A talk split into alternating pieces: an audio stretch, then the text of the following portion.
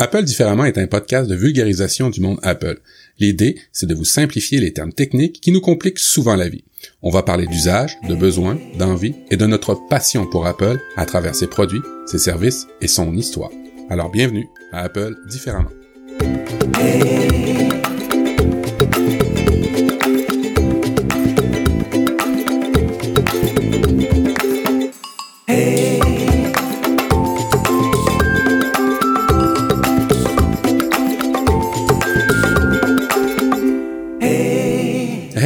Bonjour tout le monde, bienvenue à Apple différemment.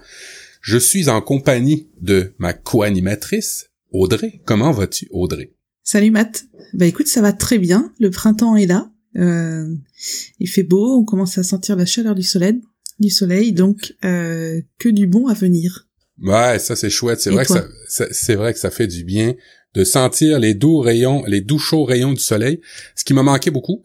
Tu sais ce que j'ai fait ce matin euh, pour me rappeler l'hiver et à quel point je le déteste? non, vas-y. Alors j'ai coupé tous les arbres qui ont été euh, écrasés par euh, le poids de la neige, ce qui en fait quand même beaucoup. ça va me faire bah, du bois pour les feux de foyer qu'on va pouvoir se faire, mais ça fait quand même de la peine de couper des arbres à cause de l'hiver. Ah oui.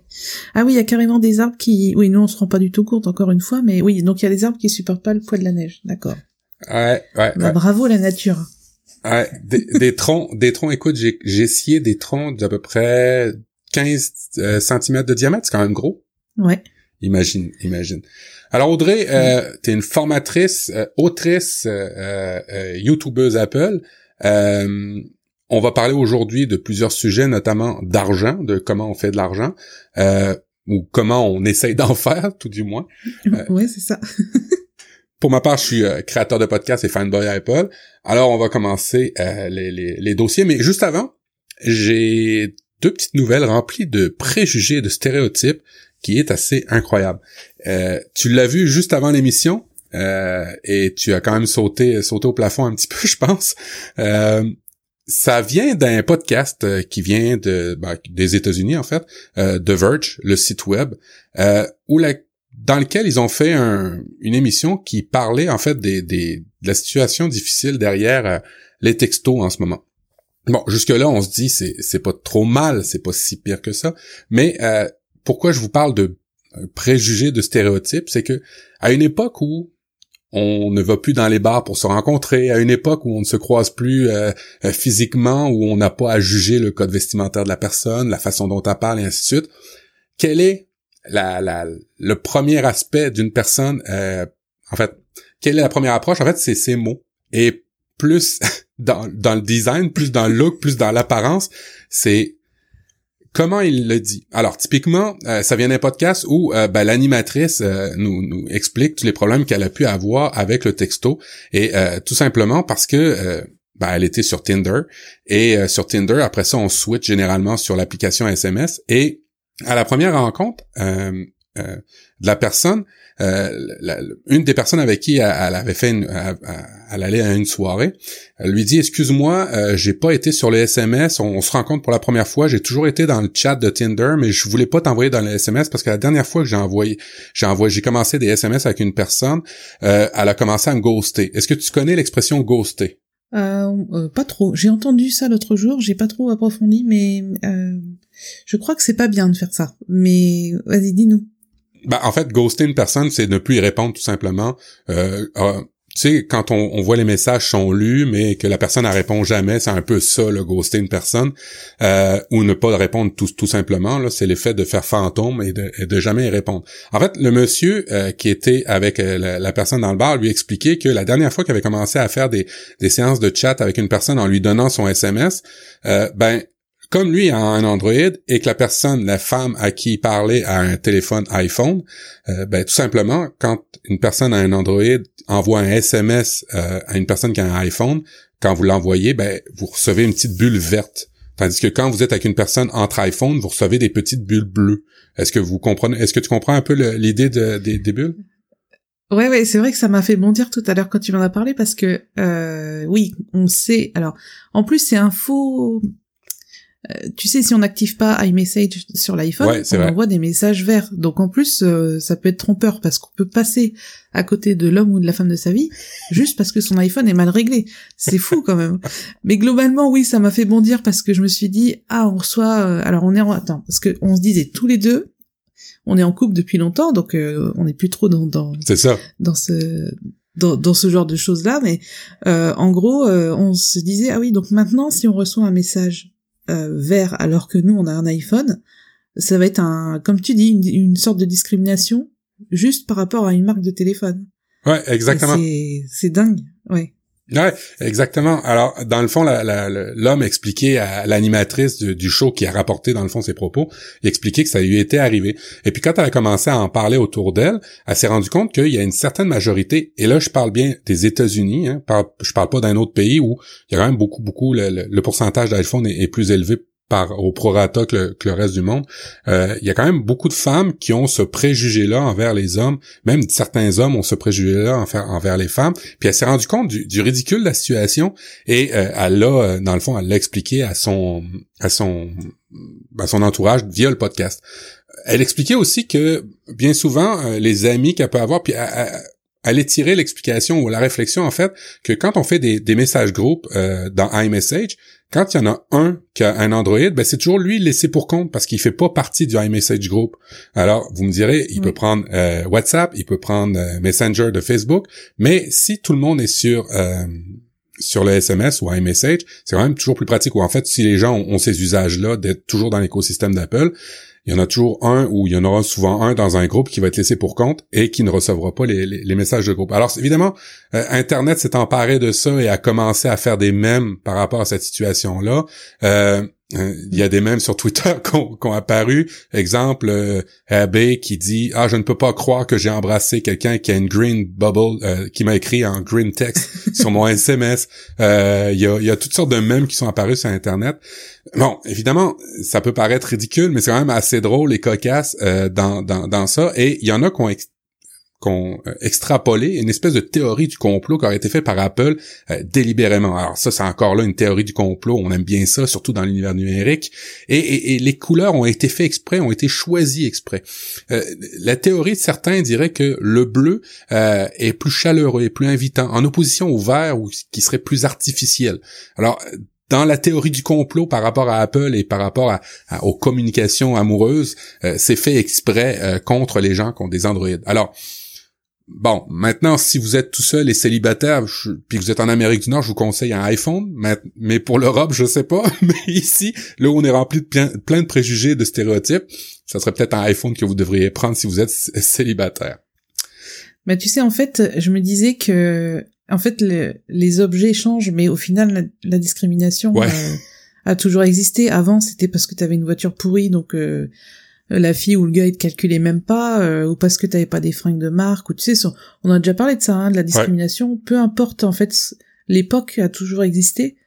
Donc là, ça passe par le téléphone. Je suis pas sûre que, faut- enfin, je suis pas sûre que ce soit si grave ou marquant ou, enfin, tu vois, c'est, c'est- ça m'a fait bondir tout à l'heure, mais quand on y pense, euh, comme là, et après quelques minutes, on peut se dire, bon, au final, euh, ça a toujours existé. euh, bon, bah, on passe à un autre usage, à un autre objet. euh, bon, voilà. C'est, c'est peut-être en fait dans nos gènes. hein. Tu sais, Ouais. tu fais pas partie de la même tribu. euh, Enfin, tu vois, ça. enfin, je suis sûre qu'il y a une explication scientifique à ce genre de, ce genre de choses. Et, et tu sais, je, je, on, on peut trouver ça très drôle puis euh, euh, être euh, représentatif un peu de la population de la civilisation américaine, mais je me dis qu'à quelque part, pour une femme, ça peut être plus rassurant de savoir qu'une personne a validé son compte chez Apple, qu'il a une carte de crédit. Tu comprends toutes ces, choses en arrière qu'on n'a pas besoin de faire chez, Google? Peut-être, tu sais, j'ai essayé de comprendre pourquoi euh, certaines femmes seraient plus enclins à répondre à des iPhones que à des Android et j'avais ces explications là. Je sais pas si c'est si c'est valable, mais j'ai trouvé ça super cocasse, par exemple, euh, comme podcast. Je vous le conseille si vous si vous parlez l'anglais ou si vous le comprenez l'anglais, allez écouter ce podcast-là, c'est assez drôle. Ouais, on mettra le, le lien dans les notes de l'émission. Euh, mais après, peut-être que, tu sais, l'iPhone, c'est un signe extérieur de richesse, hein, c'est tout. Ouais. Peut-être que certaines femmes sont rassurées par ça, mais euh, franchement, euh, moi, c'est pas un critère euh, de sélection. Donc, euh, bon. Euh, C'est pas... j'avais un autre un autre article sur euh, HackerNoon qui est un un compte sur Medium. Est-ce que tu connais Medium, Audrey? Non, je connais pas. Alors, Medium a été créé par euh, un des fondateurs de Twitter. Euh, c'est un c'est un peu l'évolution un peu du pot, du, du blog euh, naturel normal. L'idée en arrière de ça, c'était de faire un blog où en fait un moteur de blog où on pouvait faire des commentaires dans le texte et pas seulement à la fin du texte. Tu comprends? Ah oui, ouais, c'est malin ça. Alors l'idée, l'idée en arrière de ça, c'est quand on émet un commentaire par rapport à un texte, ben il est contexté. Si, si dans le paragraphe, si dans un texte il y a un paragraphe dans lequel je veux rebondir, ben grâce à Medium vous pouvez le faire. Medium est aussi une plateforme gratuite de blog. Vous pouvez, si vous avez un blog vous-même, euh, ben, poster à la fois sur votre blog à vous et sur votre compte Medium. Euh, ça permet à certaines personnes de voir votre contenu. Vous pouvez synchroniser vos, vos, vos deux blogs. Ça aussi, ça peut être cool. Et dans HackerNoon, bien souvent, c'est des, euh, des, actualités par rapport à des développeurs. Et euh, j'ai remarqué une, une, actualité qui a attiré mon attention, qui a été écrite le, 12 mai par David Gibbelston. Euh, Gibbelston, ah, j'ai de la misère à le prononcer, euh, qui parlait de la perspective pour les développeurs macOS versus Windows. Bon, ceux qui nous écoutent, ils aiment ça qu'on qu'on démystifie la technologie. Alors je me dis qu'il n'y a pas beaucoup de grands développeurs, mais c'est quand même intéressant de voir que euh, certains développeurs euh, essayent de comprendre les plateformes, d'essayer de d'avoir une perspective sur pour savoir quel est le meilleur poste ou le meilleur ordinateur à utiliser pour euh, développer. Et grosso modo, si on revient au stéréotype de la première actualité que je vous ai trouvée, on se rend compte que tout ce qui est interface dans l'article est en plus forte proportion par des développeurs qui ont des Mac. Euh, et que tout ce qui est développement en arrière, tu du vrai code dur où il n'y a pas des interfaces à, dessiner ou à créer, où là on voit un petit peu plus une force par rapport au niveau de Windows. Dans les deux cas, les, deux plateformes ont leur force, évidemment. C'est pas ça l'idée de ce texte-là, mais c'est de comprendre un peu quel type de développeur travaille sur Mac et quel type d'autres développeurs travaillent sur Windows. Euh, je vous dirais que euh, à l'intérieur même de, de, de, de, l'article, on comprend euh, les forces et les faiblesses de, chacune des plateformes. Euh, et, et, à la fin, on, on, comprend très bien que, ben, tout dépendant de l'argent que vous avez à investir, ben, évidemment, on n'aura pas tout à fait la même recommandation à avoir. Euh, je trouvais ça intéressant parce que ça met quand même du recul par rapport à les deux plateformes. C'est pas l'un est la meilleure que l'autre. C'est chacune a des avantages et a des, des inconvénients. évidemment il dit hein, très bien que de la minute que vous voulez un ordinateur portable, vous allez vous arracher les cheveux pour avoir quelque chose qui est quand même équivalent en termes de prix et de configuration par rapport à Mac. Euh, mais quand on parle d'une tour, alors là, c'est pas la même aventure où là, ben Mac a, quand même délaissé sa plateforme, on en a déjà parlé, a quand même beaucoup laissé sa plateforme euh, d'ordinateur tour. Euh, et, si vous voulez en avoir, ben vous, vous allez payer beaucoup moins cher en fait chez PC. Euh, après, il y a quand même, il y a quand même le Mac Mini maintenant qui, ouais, c'est vrai, qui est de retour et qui est quand même abordable. Euh, enfin, il, paraît cher, mais c'est quand même un. Heureusement qu'Apple a, a, mis à jour ce, ce modèle-là. Mais c'est vrai que c'est intéressant de voir euh, quel type de développeur en fait. Est-ce que c'est l'outil qu'ils utilisent qui fait euh, qu'ils vont aller plus vers un type de développement, ou est-ce qu'ils choisissent leur matériel en fonction de bah, du type de développement qu'ils font? Est-ce que c'est écrit ça? Enfin, euh, est-ce qu'il y a... Oui, en fait, euh, il explique. Euh, d'ailleurs, il y a un paragraphe qui m'a fait penser à toi parce que c'est, c'est ça parle de capture d'écran et on sait que tu as écrit tout un livre juste sur les captures d'écran. Alors, oui, évidemment, il y, a des facilités qui sont avec la plateforme. typiquement, quand tu veux développer une application mobile sur iPhone, il n'y a pas d'autre plateforme qu'un macOS. Euh, tu peux pas développer ça sur sur Windows.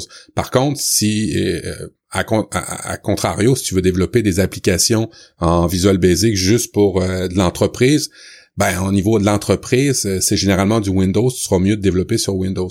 Mais tout ce qui est web, tout ce qui est là où il y a de l'interface, on se rend compte qu'il y a vraiment un clivage qui commence à se faire au niveau de, de, de, des gens. Et il dit quelque chose qui est intéressant parce que cette semaine, euh, j'ai euh, j'ai eu la chance de participer à une grosse conférence d'Amazon et ce qu'il disait était quand même assez vrai. Je vois pas de conférenciers euh, qui ont des, des, des, des Lenovo, des HP ou des choses comme ça. C'est toujours un Mac qui est en avant, même des gros gros développeurs très très évolués avec plein de stickers, avec plein d'autocollants dessus. Mais c'est vrai qu'on voit pas beaucoup de conférenciers qui ont des euh, qui ont pas des Mac en fait. Et euh, il essaye d'expliquer ça en disant ben, que c'est des leaders, c'est, des influenceurs et, et que bien souvent là où c'est plus avantageux à développer parce qu'il y a quand même beaucoup de trucs déjà built-in dans le produit, à l'intérieur du produit, c'est macOS. Alors euh, ouais, il, en parle, mais c'est vraiment euh, un clivage. Tu vois, le monde de l'entreprise versus le monde du design, le monde des applications, c'est, vraiment euh, tout dépendant de ce que tu veux faire en gros. Hum, ouais, ça m'étonne pas en fait. C'est toujours les, un peu les mêmes. De toute façon, enfin, il y a toujours eu deux types d'utilisateurs et c'est vrai que quand on doit choisir son outil de travail, bah, en fait, c'est aussi du feeling, quoi. C'est un peu le...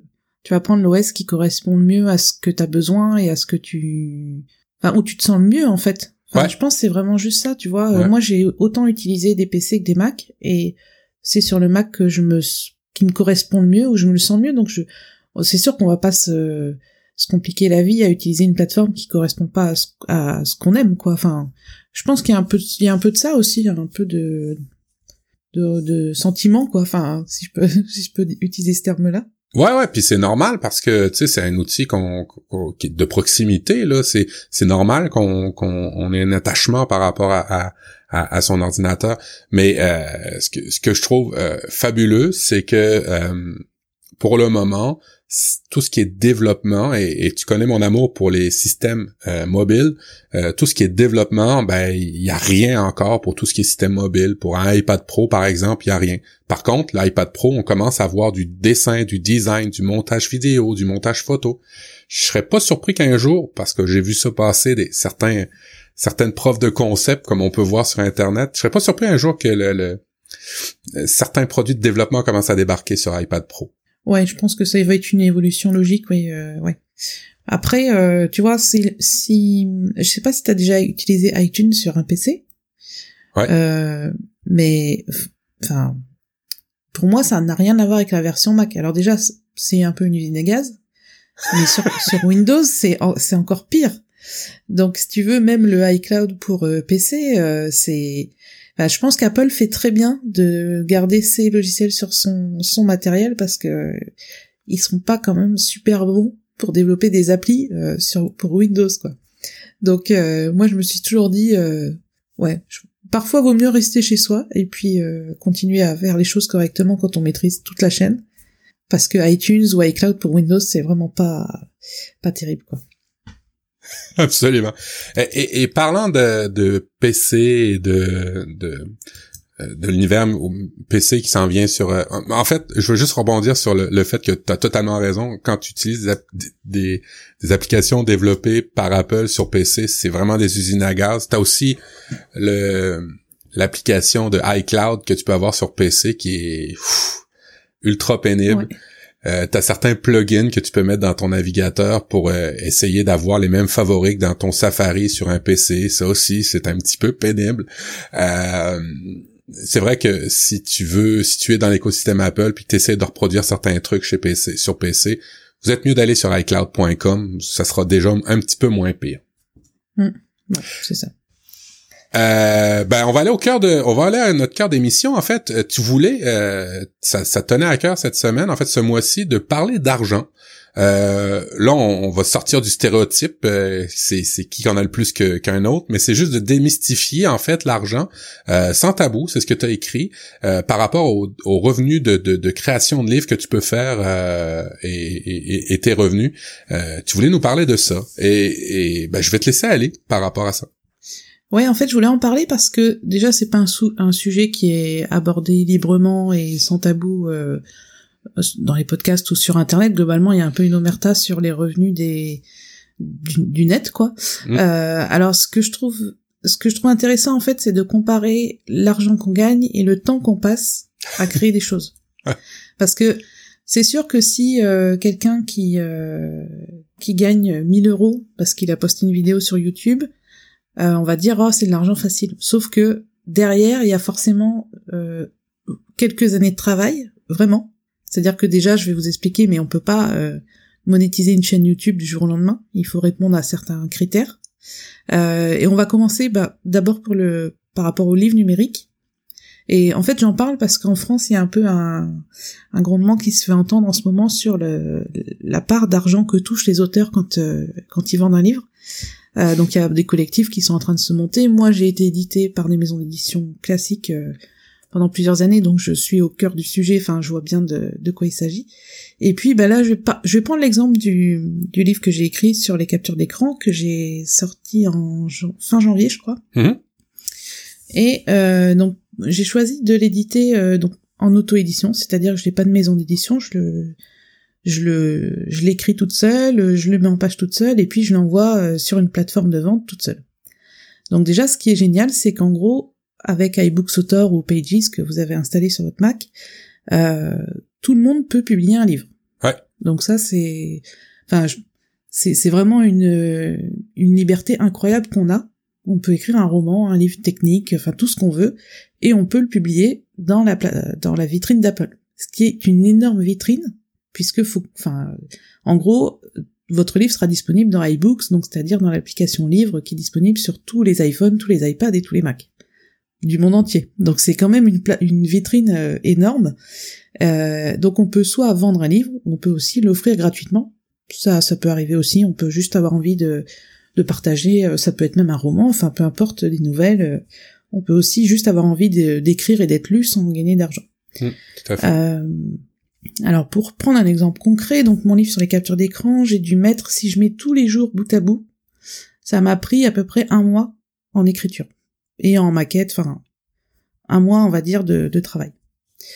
Euh, Aujourd'hui, donc j'ai regardé les ventes tout à l'heure, j'en ai vendu 184 exemplaires et j'avais décidé de faire un de faire ce livre avec un petit prix, hein, 3,99€. L'idée c'était bien sûr que les gens participent à mon travail sans se ruiner. Enfin, euh, j'aurais pu le vendre 10 euros, mais je voulais que, ça reste accessible au plus grand nombre. Donc, ce qui fait un, un globalement 184 exemplaires à 3,99€, ça fait 735 euros. Sur ce chiffre, Apple prend 30% de commission. Ce qui veut dire que, en fait, pour profiter de la vitrine d'Apple et des facilités, notamment liées aux mises à jour, par exemple, parce que c'est très simple à faire, Mhm. euh, Apple prend 30%. Donc, ce qui me laisse 70%.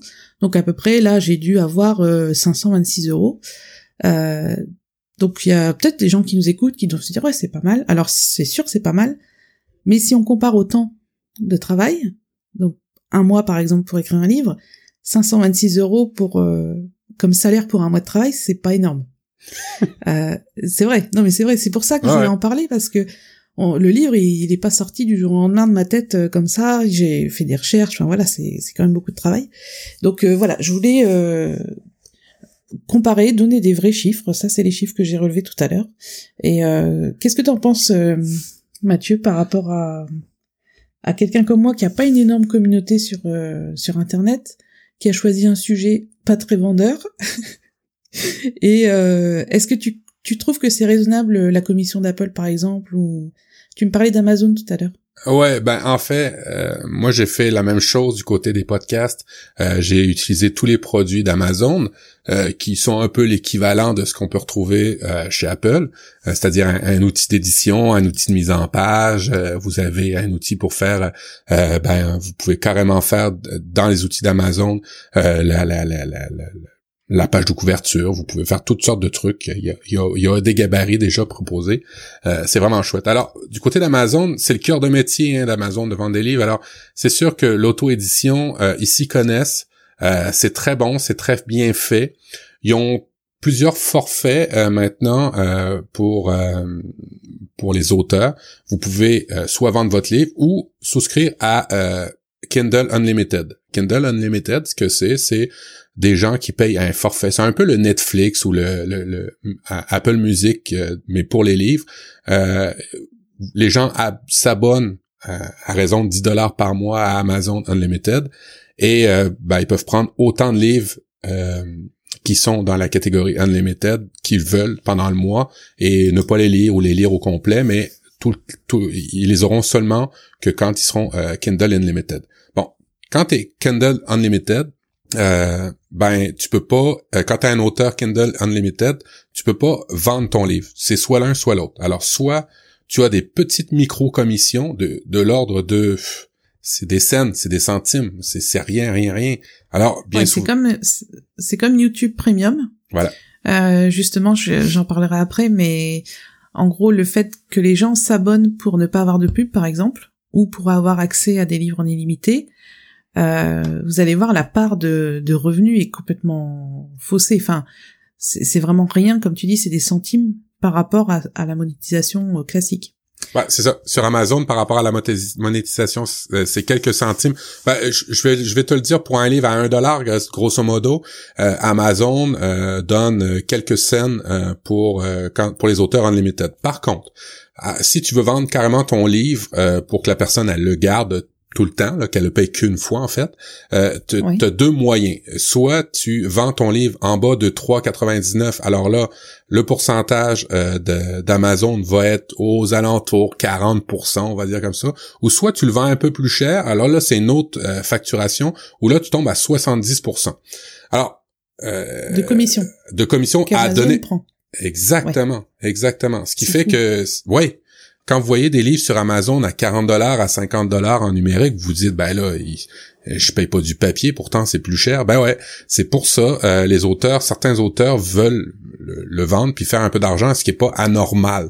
Euh, en plus de ça, Amazon, contrairement à ce que tu me disais d'Apple, ben, charge euh, du, téléchargement. Alors si vous avez le malheur de faire un livre sur les captures d'écran avec de nombreuses images, ben votre livre va être plus plus pesant, va être plus, gros, plus lourd eh ben va coûter plus cher en frais euh, de transport parce que Amazon fait du transport dans le numérique eux autres aussi. Alors c'est pour ça que même si tu payes 70% euh, de frais, euh, ben tu vas payer aussi du transport pour tes livres qui sont numériques quand c'est dématérialisé.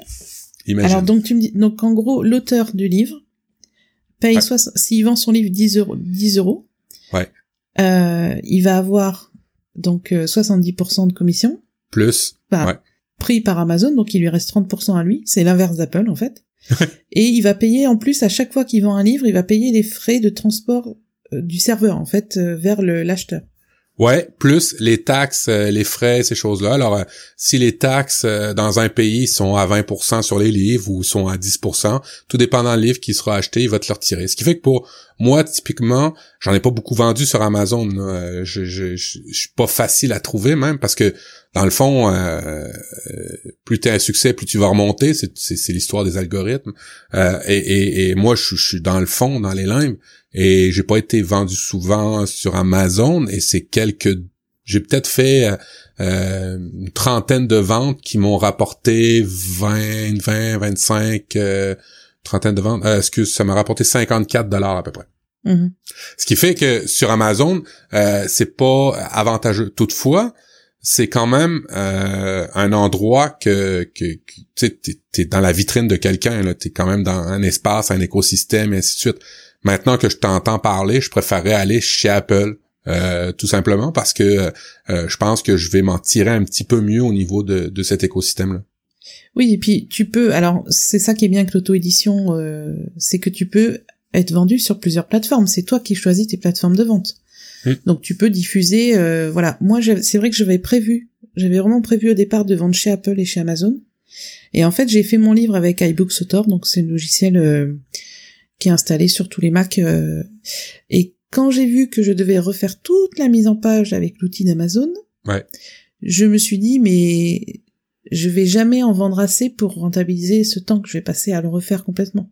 Mm. Parce que j'ai essayé plein d'outils pour transformer mon fichier iBooks en, en Kindle et en fait euh, ça c'était trop c'était pas adapté enfin c'était le résultat était vraiment euh, moche.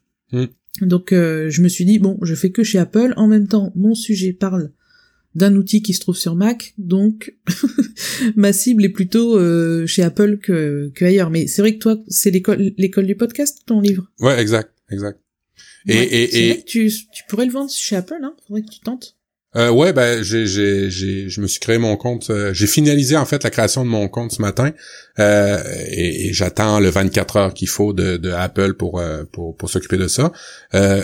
Soit dit en passant, au niveau d'Amazon, c'est, c'est cher, mais l'idée en arrière de ça, c'est ben, que, que t'as rien à payer à, part ça. Bon, maintenant Apple elle semble beaucoup moins cher, mais moi, je trouve que quand on va sur Amazon ou quand on va chez Apple euh, ou quand on va dans la boutique d'un autre, euh, ben c'est sûr que tu bénéficies d'un écosystème, t'as pas rien à payer pour les frais de transaction, et ainsi de suite. Moi, ce que je recommanderais à un auteur qui est indépendant, c'est à la fois d'être sur ces boutiques-là pour se faire connaître, hein, parce que je pense que c'est plus ça l'idée.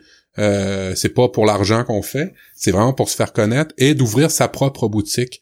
Euh, en ligne euh, qui là ben là est beaucoup plus avantageuse en termes de, de frais et de, de revenus. Euh, exemple vous prenez un bouton PayPal. PayPal vous prend quelques centimes par transaction. Alors sur un livre à, je sais pas moi à 2 euros mettons vous allez peut-être payer quelques cents ou un micro pourcentage par rapport à ce que vous pourriez vendre sur Apple le pourcentage pris par Apple et Amazon. Hmm. Ouais. Et puis en plus, il faut pas oublier que par exemple moi sur les 500 euros là que j'ai gagné avec mon livre, euh, je vais payer des impôts dessus. Ouais. Forcément, je vais payer. Enfin, dans ma déclaration d'impôt, je vais soit le mettre ça en revenu d'auteur.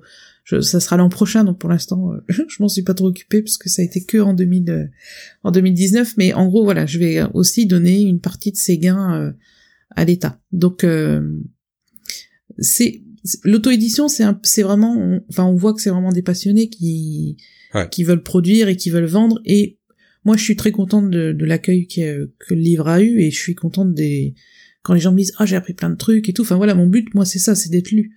Après, euh, vivre de son écriture, bon, c'est faut en faire beaucoup. C'est très, c'est très compliqué. Bah, il, faut, bah, je dirais qu'il faut avoir euh, un travail à côté et puis il faut faire ça sur son temps libre, quoi, parce que Ouais, ouais, puis, puis ce que Audrey vous dit pas, c'est qu'elle est assez bonne en français pour euh, euh, et en édition de livres, mais des fois, des auteurs ont besoin d'éditeurs, euh, de, gens qui vont faire la, la, la, la, révision linguistique, la mise en page, des choses comme ça. typiquement, moi, ça m'a coûté beaucoup plus cher payer un réviseur linguistique pour mon guide. Euh, j'ai même pas eu assez d'argent pour payer mon réviseur linguistique. Hein, je l'ai sorti de mes poches. fait que, hmm. moi, une fois qu'on retire les impôts et ainsi de suite, je suis dans le trou, je suis dans le négatif.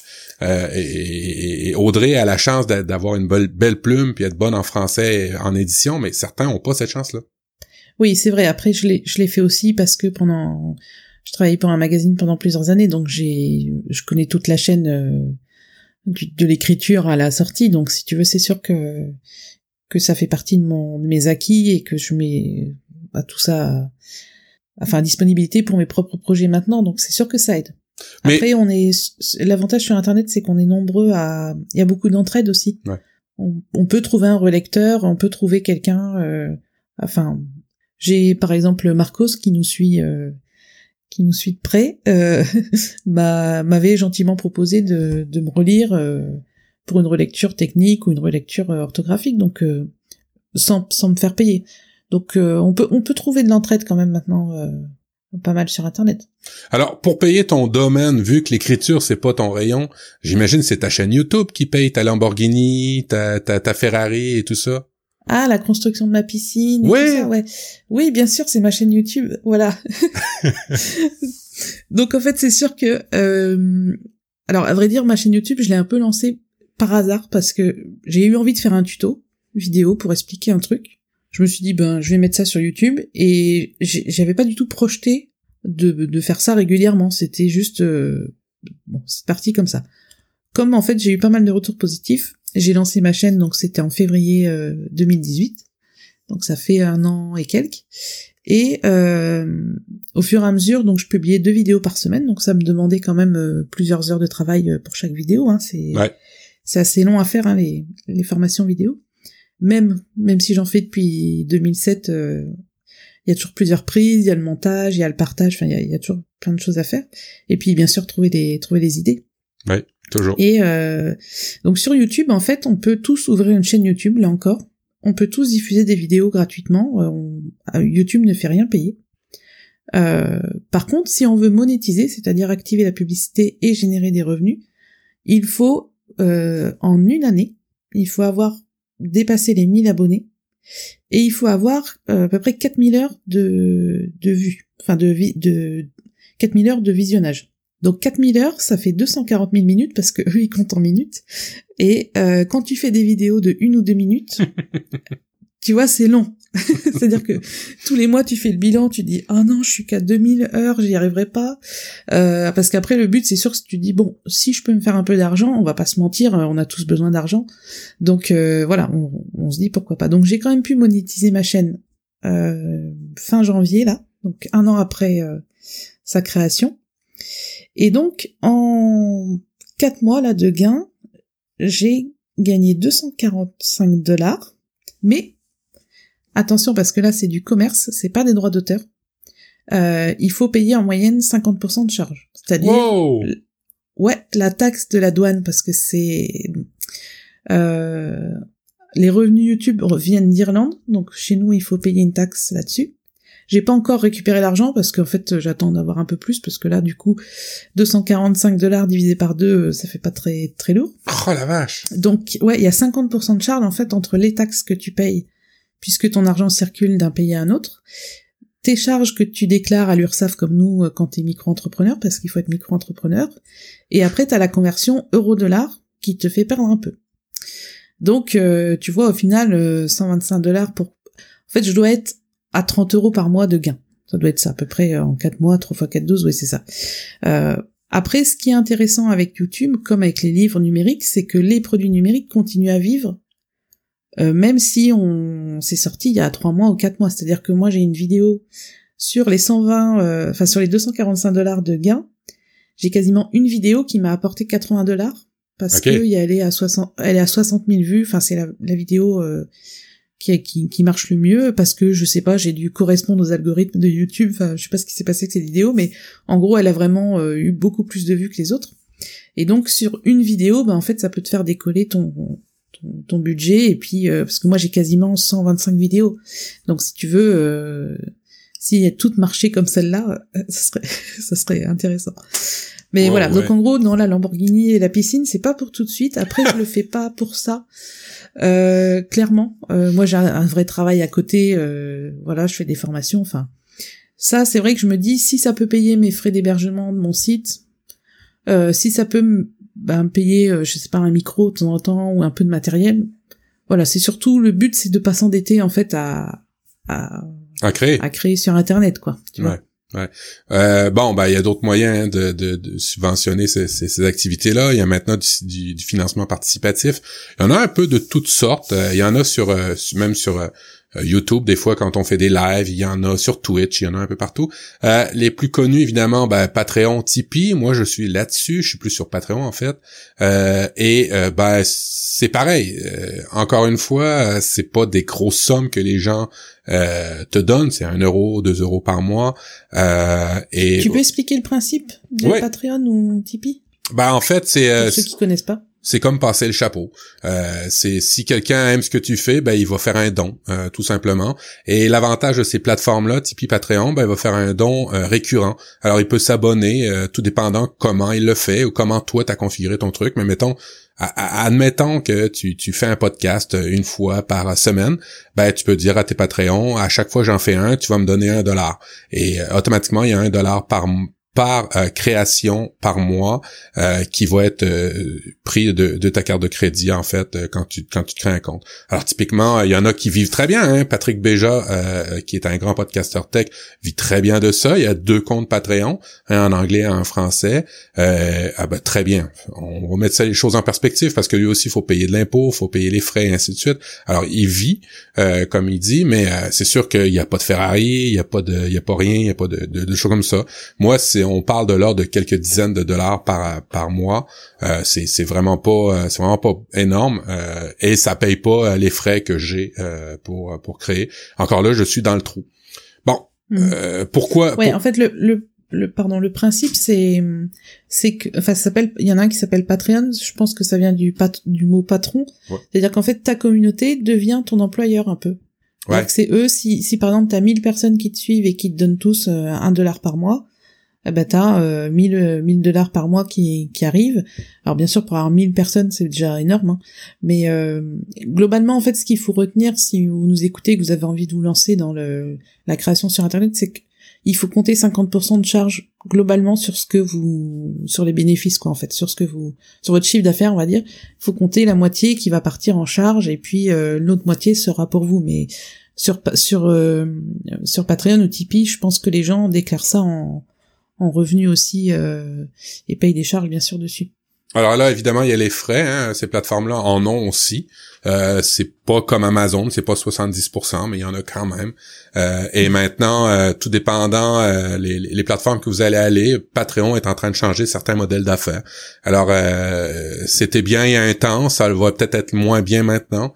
c'est pas vraiment le, la panacée pour subventionner, on va dire, un podcast pour le moment. Par contre, tu vois, on dit ce que tu disais tantôt, puis je veux juste te reprendre. Tu dis, par contre, j'ai un vrai travail. Je pense que la phrase que tu devrais dire, c'est par contre, j'ai un travail qui, qui est beaucoup plus payant à côté parce que tout ce que tu fais, c'est du travail, Audrey. Euh, le montage vidéo et, l'écriture, c'est incroyable, ça. Oui, bien sûr. En fait, c'est vrai dans dans mon esprit quand je dis un vrai travail, c'est un travail qui me rémunère plus. En fait, c'est je ne mets pas du tout le, la qualité euh, en jeu ou le ou les heures. C'est juste euh, un vrai travail, c'est-à-dire bah, un travail qui me fait vivre tous les mois, quoi, qui me paye mon ma Lamborghini, euh, ma Ferrari, ma Ducati, enfin voilà quoi. Mais non, non, oui, je, t'as raison, t'as raison. Toute euh, la qualité est la même euh, quand je fais un tuto sur le net ou quand je, je fais une formation comme ce matin chez une cliente. oui, oui, bien sûr, c'est ça reste la même personne derrière, hein, c'est sûr. Alors évidemment, euh, moi dans mon cas, je fais ça pour euh, rencontrer des gens, euh, pour me créer des habitudes, pour me forcer à lire, pour me forcer à produire. j'ai j'ai cette tendance à être capable d'être sur internet pendant des heures et rien foutre. alors je veux essayer de d'en profiter ou d'en faire profiter les gens.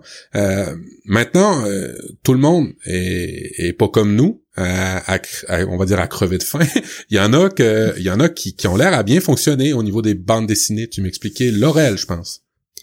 Oui, voilà. En fait, c'est le, je crois que c'est le premier projet de, de financement participatif auquel j'ai participé.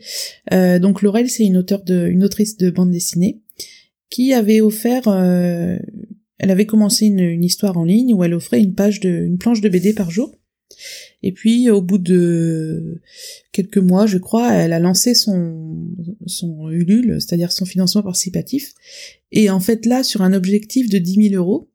Donc le but, enfin le principe du financement participatif, c'est que au lieu de d'acheter un produit qui existe déjà, vous achetez un, un, projet. Euh, quelqu'un va avoir une idée, alors que ce soit une BD, que ce soit un, un produit high-tech, euh, un restaurant, enfin peu importe, quelqu'un a un projet et il a besoin de finances et donc, au lieu de passer par une banque traditionnelle, il va passer par la communauté euh, web. Et donc, on, va mettre, euh, par exemple, pour une BD, voilà, on va mettre 20 euros. Et puis, si l'objectif que le, comme là, dans ce cas-là, l'autrice s'est fixé, est atteint, vous êtes débité des 20 euros, puis la production se met en route, et puis euh, vous recevez votre bande dessinée.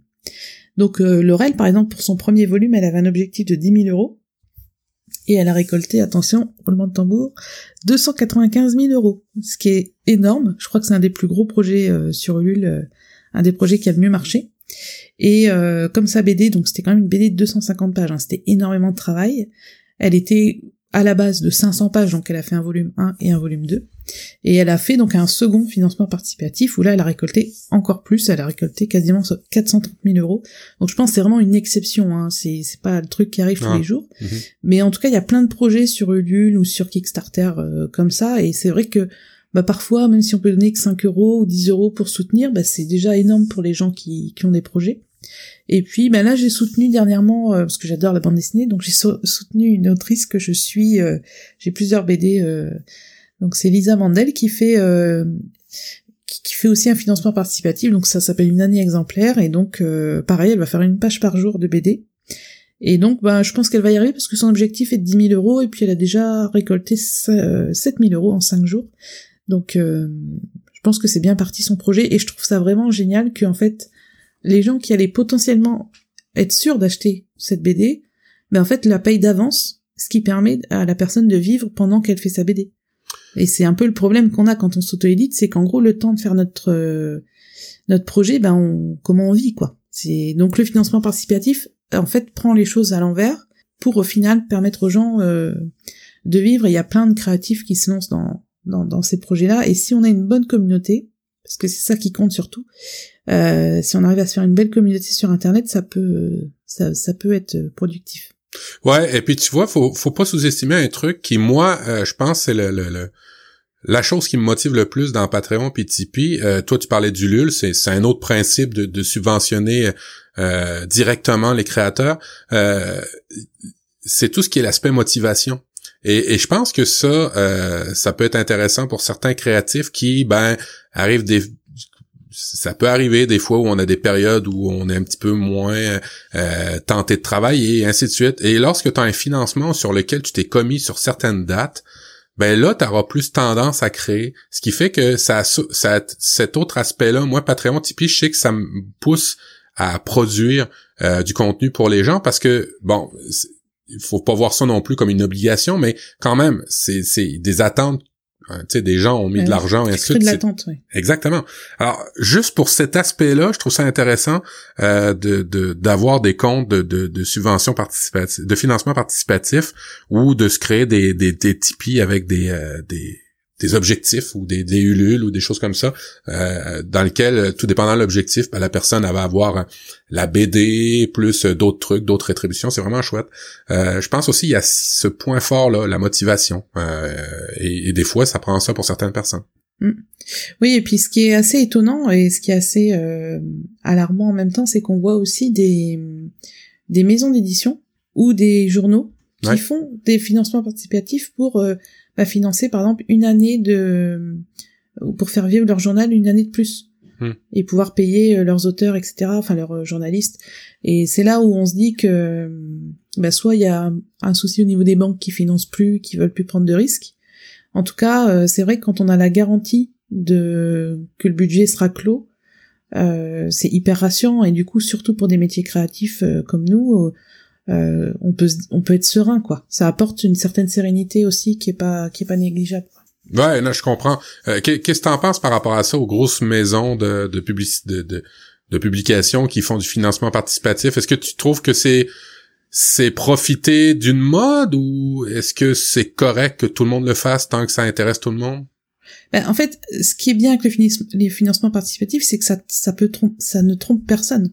Hmm. C'est-à-dire que si les gens participent, c'est qu'ils y croient mhm. et qu'ils ont envie du produit qui est, qui, est proposé. Jamais tu vas dire, bon allez, euh, c'est bon, je mets 10 euros, euh, si, si tu t'en fiches en fait. C'est ça qui est, ils peuvent pas mentir, ils peuvent pas, si pareil, enfin j'ai plus en tête les, les journaux ou les, les maisons d'édition qui avaient fait ça, mais en gros, s'il y a personne qui, qui, si leur euh, financement participatif ne marche pas, ça veut dire que même s'ils avaient eu les moyens de le faire, ben ça aurait pas marché. Enfin, tu vois, c'est vraiment parlant. Mhm. Mhm. Je, pense qu'il n'y a, pas plus parlant aujourd'hui au niveau des d'un engagement et d'un financement que que de verser en amont. On paye en fait pour quelque chose qui n'existe pas encore, mais on a confiance et on sait que le produit va être fait si l'objectif est atteint.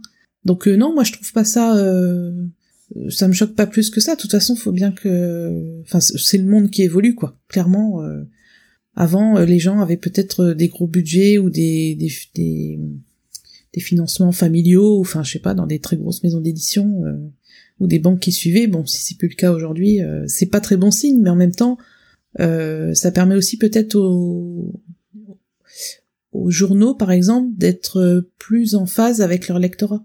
Parce qu'en gros, tu sais ce que les gens sont prêts à mettre comme budget. Parce qu'en fait, ce qu'il faut expliquer dans le financement participatif, c'est que tu as plusieurs euh, comment dire, contreparties. C'est-à-dire que tu peux mettre juste 5 euros, par exemple, pour soutenir le projet sans contrepartie. Et puis après, pour 10 euros, tu vas avoir telle chose, 20 euros, telle chose, et puis ça peut monter jusqu'à des 800 euros. Euh, par exemple, euh, Laurel, je me souviens euh, qu'elle avait fait un, quelque chose dans, enfin, plusieurs centaines d'euros, et c'était genre une, passer un week-end avec eux, avec des, dessins, des dessins dédicacés, enfin, il y avait vraiment des choses de uniques, quoi, des, des, des produits, des contreparties uniques qui allait pas se reproduire de, sitôt. Donc euh, non, ça permet vraiment de remettre en phase, je pense, les, les acheteurs ou les, les lecteurs avec les gens qui, qui créent du contenu. Bon, ça c'est réservé quand même à des gens qui ont une bonne communauté en arrière ou qui sont capables de faire de la communication de manière massive ou en tous les cas pour essayer d'accaparer une mm. certaine une certaine vision. Tu avais aussi un, espèce de graphique pour expliquer les proportions euh, au niveau du livre? Ouais, alors rapidement, euh, en fait, en France, quand on donc depuis tout à l'heure, en fait, on parle de gens qui s'auto-éditent ou qui créent eux-mêmes leurs projets euh, tout seuls comme des grands. Mhm. Mais c'est vrai que dans la tradition, un auteur va envoyer, euh, proposer des sujets ou envoyer un livre à une maison d'édition. Euh, sauf qu'en France, alors euh, j'ai regardé un petit peu au Canada, mais j'ai pas pas, pas trouvé des, des chiffres sûrs. Mais en France, par exemple, voilà, on a un petit graphique qui explique pour la un livre qui est vendu 22 euros, par exemple. Alors ils disent qu'un auteur touche 8% du prix de vente. Donc c'est le prix hors taxe déjà. Donc euh, si t'as 20%, enfin c'est 5% de TVA, 5,5% de TVA en France sur les livres. Mais donc déjà c'est sur le prix hors taxe, donc 8% sur le prix d'un livre c'est pas beaucoup. Euh, en moyenne c'est plus, en vrai c'est plus 5 ou 6%. Moi j'ai les livres que j'ai fait c'était 6%. Euh, donc après ça dépend bien sûr de la les grands auteurs français, ils vont toucher beaucoup plus que ça, puisque dès qu'ils vont sortir un livre, la maison d'édition sait qu'ils vont en vendre 300 000, 400 000 exemplaires. Mhm. Donc, mhm. c'est, en fait, ça dépend aussi du statut de, l'auteur. Mais dans ce graphique, euh, par exemple, on voit que le libraire va prendre 36%, le distributeur 20%, l'éditeur 21% et l'imprimeur 15%. Donc en fait, le plus petit pourcentage revient à l'auteur, c'est-à-dire à la personne qui crée le livre. Mhm. Et c'est c'est pas normal. Enfin, après, je sais que tous les autres, toutes les autres personnes euh, que j'ai citées, le libraire, le distributeur, etc., ils, payent tous aussi des charges sur le pourcentage. Mais ce qui est dingue, c'est que l'initiateur du projet ou la personne qui va le plus travailler sur ce projet euh, va toucher le moins. Et j'avais fait un petit calcul euh, pour vous donner une approche. par exemple, si on est à, si on touche 6% de droits d'auteur sur un livre donc édité par une maison d'édition et que si le livre coûte 10 euros, on... donc l'auteur touchera 60 centimes par exemplaire vendu. Donc c'est pas beaucoup. euh, excuse-moi. Dans le fond, dans cette, entre le libraire, le distributeur, l'éditeur, l'imprimeur et l'auteur, toi, qu'est-ce qui te choque le plus, le pourcentage de celui qui s'en prend le plus là-dedans? Le, le distributeur. Ouais. En fait, en, alors, euh, je vais pas me faire d'ennemis, mais en France, euh, le distributeur, c'est en gros celui qui stocke les livres Mmh. et qui va les distribuer aux libraires. Donc c'est surtout de la maintenance. T'as pas de, enfin en gros c'est un entrepôt et puis t'envoies des petits camions euh, livrés euh, partout en France dans les petites dans les petites librairies. Tu vois, c'est 20% du prix d'un livre pour faire ça, même si c'est des frais. Euh, je sais pas. Je, je, je sais que les libraires ont beaucoup de frais parce qu'ils ont bah, déjà leur boutique. Euh, ils ont beaucoup de charges ils payent des taxes, euh, enfin je sais plus, euh, enfin c'est, j'ai fouillé un peu le sujet, donc c'est, en fait, j'ai l'impression qu'il n'y a pas vraiment de solution quand on regarde les collectifs qui sont en train de se monter en ce moment. Euh, bah, quand on leur demande c'est quoi le pourcentage idéal pour un auteur, ils, ils, ils réclament 10%, mais ça reste quand même le plus petit pourcentage, quoi. Qu'est-ce ah. qui te et toi, qu'est-ce que t'en penses? Ben, c'est sûr que j'ai une vision un peu plus nord-américaine. Alors, je, je, suis pas ultra choqué parce que je me dis que à quelque part, mettons, un, livre dans la chaîne alimentaire, l'imprimeur est essentiel, l'éditeur aussi pour trouver le financement, ainsi de suite. Le distributeur, ben, on en a absolument besoin pour l'envoyer dans les librairies, puis les librairies, ben, c'est le point de vente final. Ce qui me... Ce qui, évidemment, 8% pour un auteur, c'est pas beaucoup, mais en même temps, euh, le sans libraire, il n'y a pas d'auteur, sans distributeur, il n'y a pas d'auteur, sans éditeur, sans imprimeur, il n'y a pas d'auteur. Maintenant, euh, si on en est arrivé là, c'est qu'à quelque part les auteurs ont accepté ça, non? Ah, c'est un sujet très compliqué. Enfin, en France, du moins, c'est un sujet très compliqué. Après, quand tu dis que sans éditeur, il n'y a pas d'auteur, c'est faux puisqu'on s'auto-édite maintenant. Maintenant. Tu vois, sans imprimeur, on fait du livre numérique. Mhm. Euh, sans distributeur, ben on a une plateforme comme Apple. Mhm. Qui est le distributeur Tu vois, Apple prend 30%. Mhm. Alors que là, euh, dans le schéma, le distributeur prend 20. Et le libraire, bah, c'est un peu le, c'était notre commercial. Hein. Euh, c'est celui qui disait ah faut lire ce livre-là, il est bien. Donc maintenant, bah, on est nous-mêmes notre propre libraire euh, mhm. à essayer de, de, diffuser nos livres. Mais enfin, en gros, on peut pas augmenter les prix des livres parce qu'ils sont déjà chers. Et on peut pas. la TVA ici, elle est qu'à 5,5%, donc par rapport à la TVA normale qui est à 20%, c'est pas c'est pas beaucoup. Donc franchement, je sais pas. Je pense que ça va être long pour trouver des solutions, mais c'est sûr que euh, en fait, ce qu'il faut comprendre, c'est quand on écrit un livre et qu'on est édité par une maison d'édition, on touche une avance qui est en général pas remboursable. Donc même si le livre ne marche pas du tout, l'avance qu'on a touchée est, bah, elle est acquise quoi. Euh, par exemple, si tu mets, euh, si, si t'es auteur de roman que tu mets un an à écrire un livre, euh, tu vas toucher par exemple une avance, c'est un exemple, hein, mais de 3000 euros.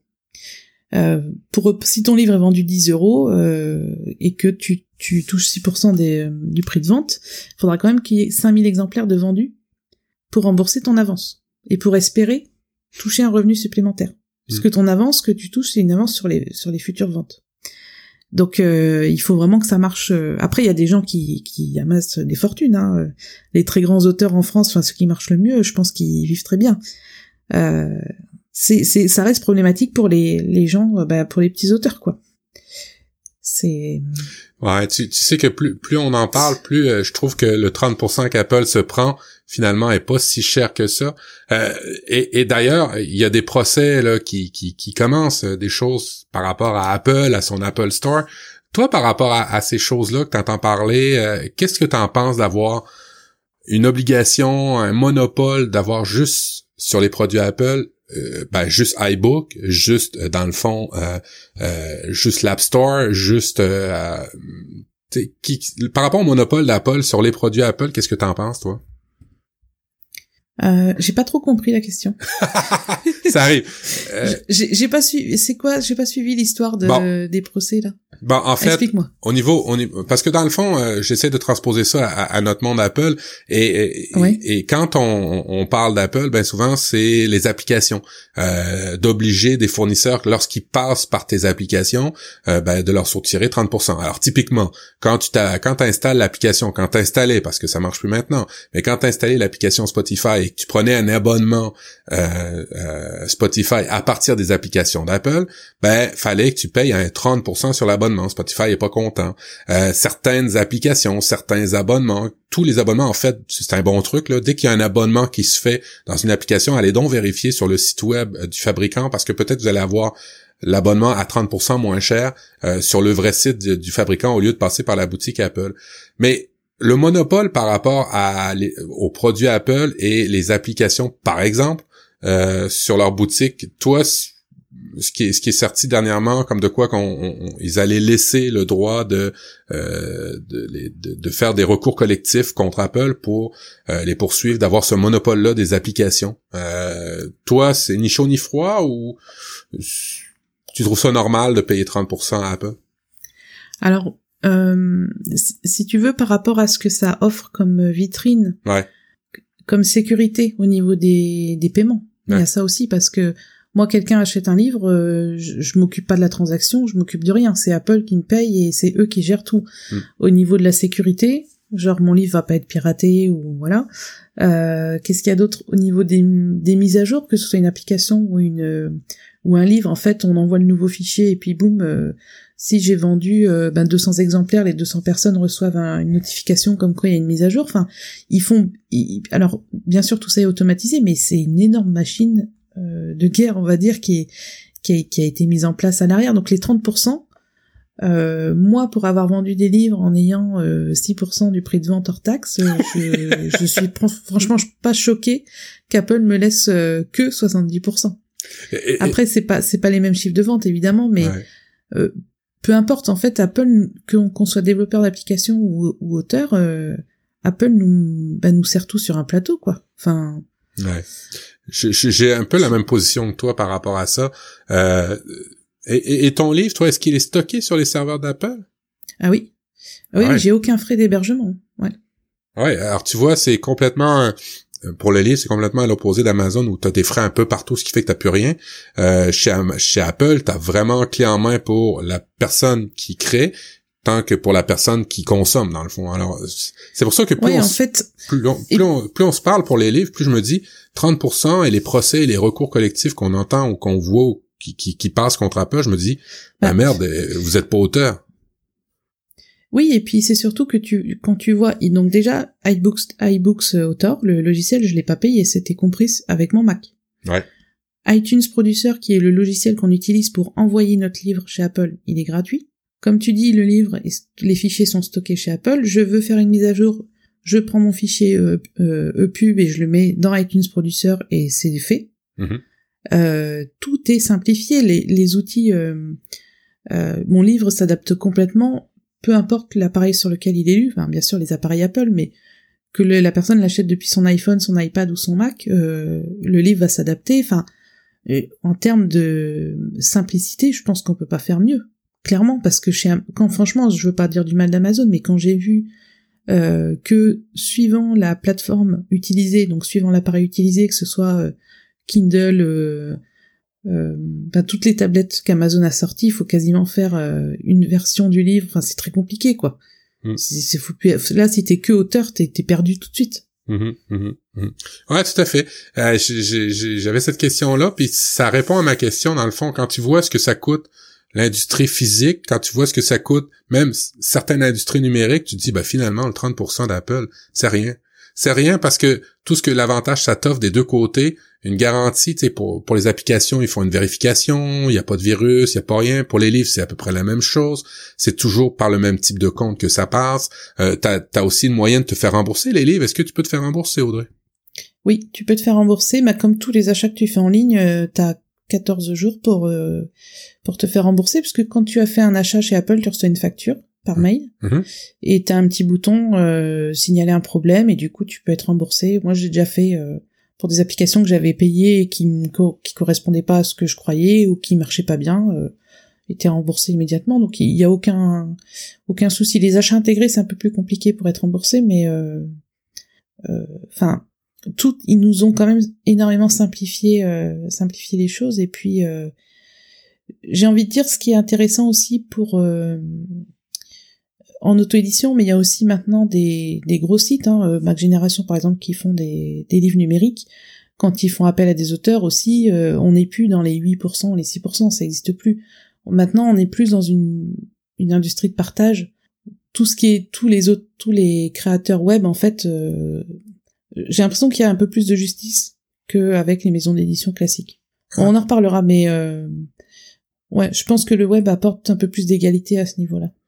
Alors Audrey, euh, ben merci pour ce, ce, dossier. Si, si vous avez des, si on, on s'est trompé sur des sujets, sur des pourcentages, des choses comme ça, n'hésitez pas à, à, nous les donner en commentaire dans les notes de ben, en dessous des notes de l'émission sur le site applediff.com, applediff.com. Euh, ça va nous faire plaisir de réagir par rapport à ça.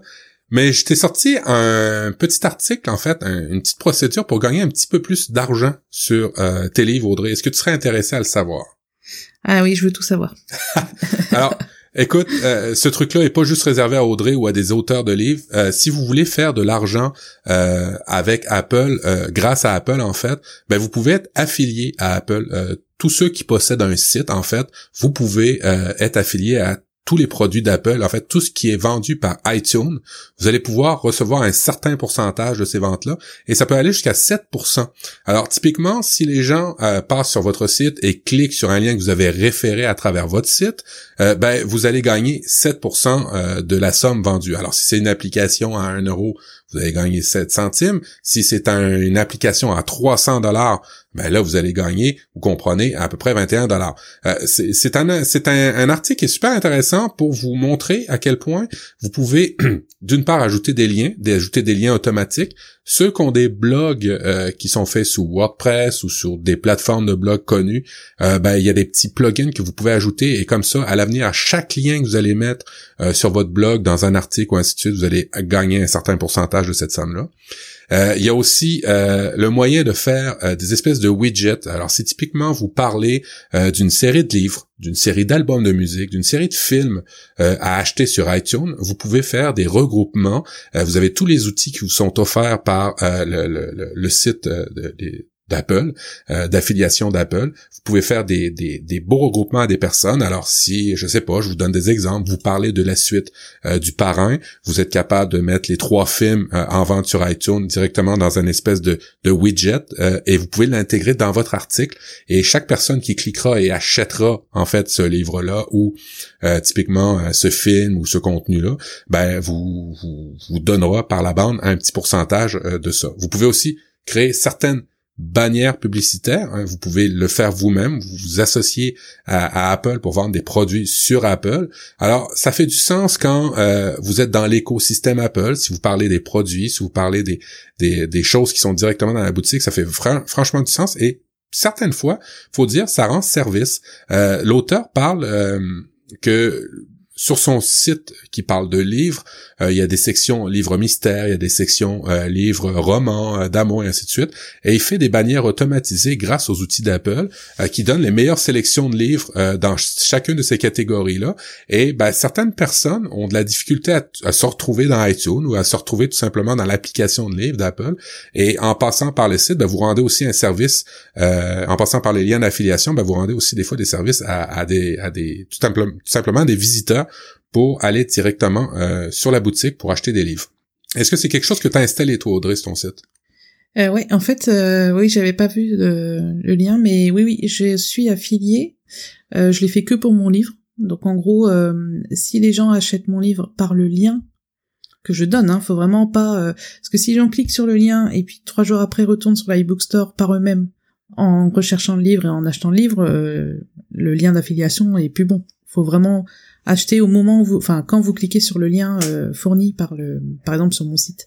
Donc euh, oui, on touche un, un, petit pourcentage. Donc oui, j'ai une petite bannière moi sur mon site euh, dans la colonne à droite où j'ai fait bah, la petite pub euh, c'est très bien fait. Hein. Là encore, tu vois les, les outils d'affiliation. Euh. Donc il y a un site spécifique où, on voit. Euh, donc moi, ça m'a, j'ai dû gagner, je crois, 19 dollars ou un truc comme ça. Enfin pas beaucoup, mais bon, voilà, c'est toujours ça de prix, quoi. C'est ce que je me dis. Mais c'est vrai, c'est vrai que pour les grands, les gens qui lisent beaucoup, par exemple, ils pourraient se dire, bah, je vais rentabiliser un peu le temps que je passe à lire et à faire des comptes rendus ou ou des fiches de lecture ou voilà, ben en, en monétisant mes mes liens d'affiliation, c'est je trouve ça, je trouve ça bien. Mais Amazon fait ça aussi. Il y a beaucoup de gens hein, qui font ça. Euh... Ouais, ouais, Amazon le fait euh, est tout aussi généreux euh, sur les commissions. Euh, en fait, ça dépend des produits. Euh, c'est vraiment un modèle d'affaires que vous pouvez peut-être exploiter si vous voulez faire de l'argent. Regardez les liens d'affiliation. il y a aussi certains liens d'affiliation de développeurs indépendants que vous pouvez aller chercher. Mais au niveau d'Apple, c'est vraiment une belle suite d'outils. Vous vous inscrivez, c'est vraiment pas long. vous créez votre compte et après ça, vous pouvez mettre toutes sortes de liens. Alors, si vous avez un site qui parle ben, des applications iOS ou des belles découvertes que vous faites, ça serait un peu stupide de pas gagner ces petits centimes là hein, par-ci par-là pour euh, pour financer en fait votre site web. Ouais, bonne idée. Alors Audrey, on est sur euh, le, mot de la fin, l'émission tire à sa fin et euh, tu avais une pensée, une réflexion ce mois-ci? Alors ben, j'en avais une, c'était lié à, la, à ce qu'on a dit sur l'édition classique en France. ben, en gros, je voulais surtout dire, ben, si vous avez envie de faire quelque chose, ben, faites-le. si vous avez envie de parler d'un sujet, vous ouvrez iBookSautor ou Pages, il y a des modèles de livres, vous avez plus qu'à écrire en fait. Hein, c'est vraiment euh, euh, voilà. Si vous voulez qu'on vous aide euh, à créer votre compte vendeur, parce que pour fournir un livre gratuitement, faut pas créer de compte, mais si vous voulez gagner de l'argent et vendre le livre, il faut créer un compte vendeur. Mais là encore, on peut en discuter sur le site applediff.com et vous pouvez nous, nous, poser des questions et on vous expliquera comment euh, comment créer votre compte. Hein. Matt, tu l'as fait, moi aussi je l'ai fait, donc je pense qu'on pourra euh, pourra vous aider euh, sans mal. Et puis il faut pas avoir peur de se lancer quoi. C'est moi je me suis un peu cassé la tête au début sur les fiches parce que en plus j'ai pas j'ai un anglais technique mais j'ai pas un très bon anglais globalement donc voilà faut créer son compte sur le site d'Apple américain donc voilà faut une fois qu'on a passé ce cap en fait le compte est créé et et tout roule quoi. Après euh, voilà. Mais il faut se lancer quoi. En plus on a tous les outils pour le faire donc euh, exprimez-vous, lancez-vous. Voilà.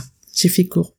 non, mais c'est vrai, c'est vrai. Euh, et, et, lancez-vous, même si c'est pas parfait, si votre produit vous n'êtes pas encore convaincu, l'important c'est de se lancer, parce que sinon, si vous attendez que votre produit soit, soit parfait, ben il sera trop tard.